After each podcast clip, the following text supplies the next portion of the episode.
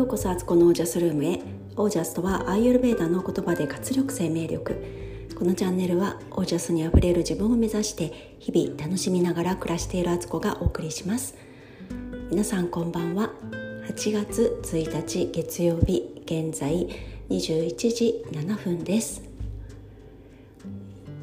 はい、えー、本当に暑いですね外はね。えー、まあ、今ほとんどあの家の中にしかいないんですけどそれでもね外がどれぐらい暑いかって感じられるほどいやーなんか本当すごい暑いです。でもねなんかこの間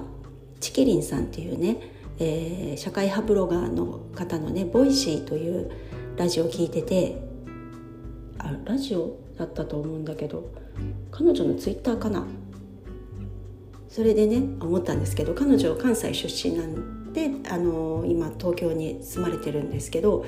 関西に帰ると温度がね関東より3度ぐらい違うと思うって関西の方が温度が高いってことなんですけどやっぱそうなんだってもともと関西にいた人でもあのそう感じるってことはやっぱそうなんだなと思ってねこの間まで行ってた関西旅行ねやっぱ相当暑かったんだなって今関東でもめちゃくちゃ暑いですけどなんかね風が抜ける感じが関東はあるんですよね。だけどね関西はやっぱねこもってる感じがねしましたね。だからもう全国各地本当に暑いなという感じの日々だと思います。皆さんいかがお過ごしでしょうか？私はですねまだまだちょっと鼻声ですよねこれね。さらにんなんかねお腹の調子がねほんとずっと悪いんですよ。毎日下ってるっていう感じでであとはですねなんかこう元気がないというかなんかこうねそれこそオージャスみたいなものがね自分の中からねこうムクムクっと出てこない感じですぐ疲れちゃうしなんかやる気が何に対してもね起きない感じでうーんなんか一応私はコロナになってない結果でしたけどやっぱどっかでなってるとしてなんかコロナの後遺症とか結構ねそういうのあるって聞くんですけどなんかそれなのかなと思ったりね。今日もねあの昨日夜はね寝れたんですよ。10時過ぎぐらいにちゃんと寝れて朝までね朝朝ね8時ぐらいまで寝てましたよ。すごいゆゆっくりペースですけどしっかり寝たのになんかね体が言うこと聞かなくて午後にね多分1時間ぐらいまたお昼寝しちゃってます。それでもねなんうん何なんでしょうか。なんかもうちょっとかかるのかな。回復するまでにね。という感じの日々です。家族は至ってね元気で。まああの夫はねあの隔離生活一人で部屋にこもってますし。それはもうほぼあのほぼ治ってますね。多分ね。はい。という感じの日々です。でえーと、今日は2つぐらい話をしようと思うんですけど1個目があの、まあ、こうね家にいる中でねネットフリックスをまたいろいろ面白いのないかなと思って見てた時に日本のドラマで、えーと、檜山健太郎の妊娠っていうね斎藤工さんと、えー、上野樹里ちゃんのやつがあって前からねなんか評判だったのは知ってたんですけど見てなくてね見てみましたであの一気に全部見ちゃったっていうね早いよっていう感じなんですけどいや面白かったですあの考えさせられる話であの男性がね妊娠するっていう話なんですよ。まあ、あの口頭無形な感じがするんですけど、まあ、男性がもしねそういうことが可能になったら何を経験して何を考えるのかっていうようなねことなんですけど結局ね女性が妊娠する時に感じることと同じことを感じてるんですよね。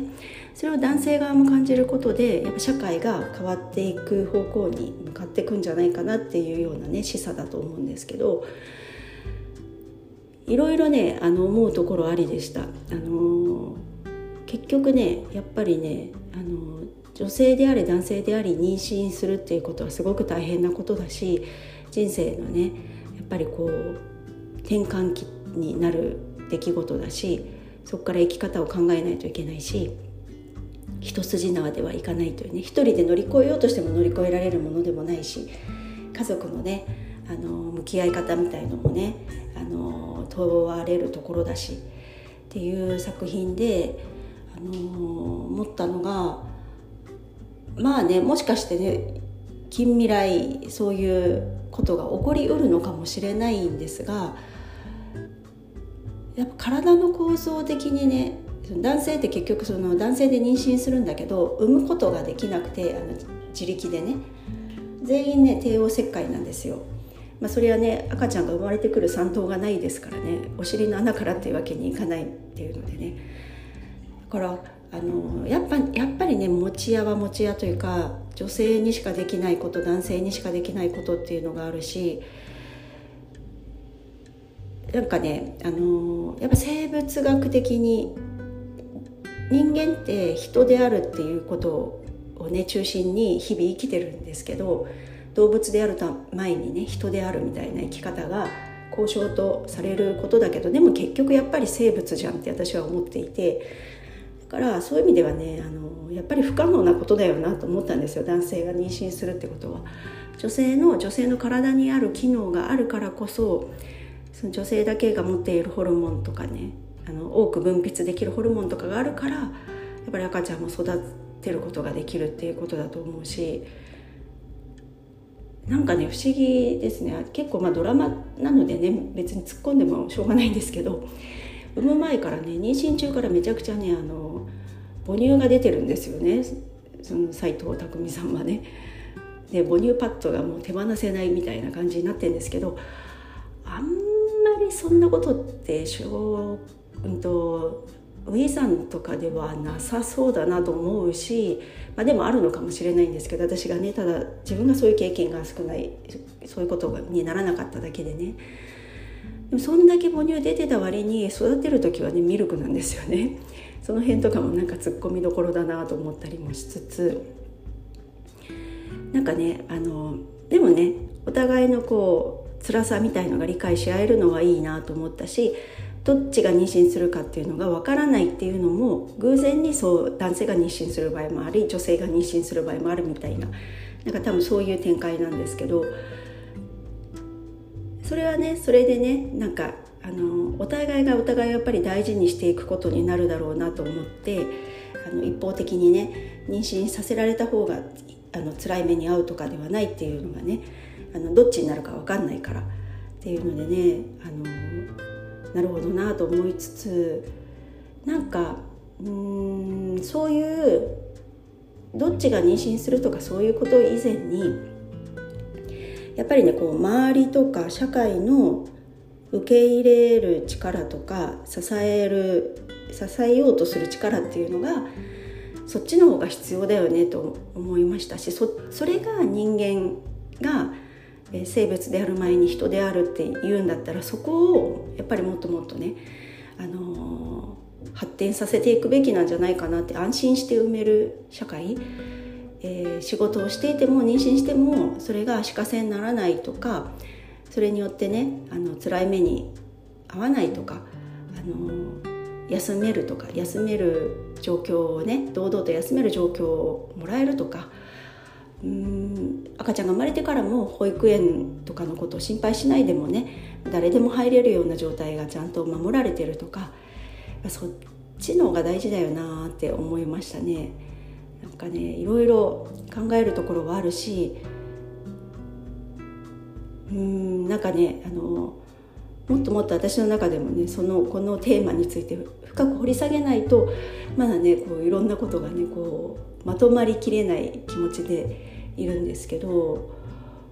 本当にねなんかでも世の中いい方向には進んでると思うんですよね。あのジェンダーレスになってきてで女性だ男性だも関係ないし妊娠しようとしなかろうとどちらでも生きやすくなるっていう世の中になりつつあるから私がねあの子供たちを妊娠出産してた頃ってまだまだやっぱりあの女性蔑視というか軽視されてるとこすごくあってね思い返せばね2人目を妊娠したことを会社に報告した時のあの上司の人たちの反応っていうのは結構冷ややかで「え？っ?」て「もう戻ってくるとこないよ」ってはっきり言われましたね。なんか今から思うとそれ完全にまた払ってやつだと思うんですけどいやまあでもそのね言う気持ちもわかるんですよ。そのあの1人目産んで戻ってきて落ち着いたかなと思った頃にやっぱりねそれで2人目っていうことになればね、せっかく体制整えたのにまたそれがスタートオーバーになるんだって管理する方は思うだろうし今あのその時もねそういう気持ちは分かってたんですけどやっぱ言われると傷ついたというかあじゃあえ妊娠私が妊娠したことってやっぱりあのおめでたいことではないのかなっていうね会社としてはね。そういうお荷物にならない社員の方がやっぱりそれはねバリバリ仕事を朝も昼も夜も関係なくね働いてくれる方が、まあ、もちろんいいだろうしね。でもね多分会社も変わったんだろうなと思いますこの十何年でね。昔はそんな感じでしたけどきっと変わっているであろうと思うし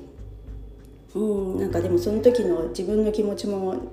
ねフラッシュバックするといろんなことをね考えるわけなんですけどでもねそうやってね女性ってねあの境遇辛い境遇にね 向き合ってもね不死鳥のように蘇ってくるからね大丈夫なんですけどね結構ね打たれ弱い打たれ強いところがあって結局ねそうやってなったとしてもそこからね軌道修正したり違う道を見つけたりとか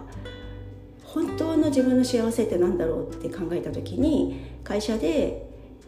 使いやすい社員になってあの自分のプライベートライフを投げ打って生きるんではなく自分の人生本当にやるべきことを死ぬ時に後悔しない生き方をって思った時の思う時の生き方って何だろうって考えたしね。だからあのそれはそれでねいい経験になったんですけどね。なんかそんなこともいろいろ思いつつね。うんなんか本当あの考えさせられるドラマでした。よかったらねネットフリックスで見えますのでね見てください。あの上野樹里ちゃんがめちゃくちゃ可愛いし演技が上手で彼女のこうクールな感じがねすごく素敵でした。はい、で、えーと、2つ目の話題。えー、えー、と何について話そうとしたんだっけ？2つ目2つ目2つ目。あれ？あれ？なんか話そうと思ってたんですよ。もう嫌ですねこれだから。あ分かった人はねどこでねおばさん化するのかっていうのが結構私自分の中でのね命題というか考えることの一つ日常ね思うとこなんですよ。でもちょっと今日長くなっちゃいましたね13分も喋ってるからじゃあこの話題は明日にしようかな。はいということでねあのそんな今日でした。えー、まだまだね隔離期間が続きますのでしばらくね、あのー、養生しながら、えー、元気にやっていきたいと思います。それでは今日はこの辺で皆さんの暮らしは自ら光り輝いてオージャスにあふれたものです。オージャス。男とか女とかそういうことじゃないけど男にしかできないこと女にしかできないことっていうのがあると思うんですよね。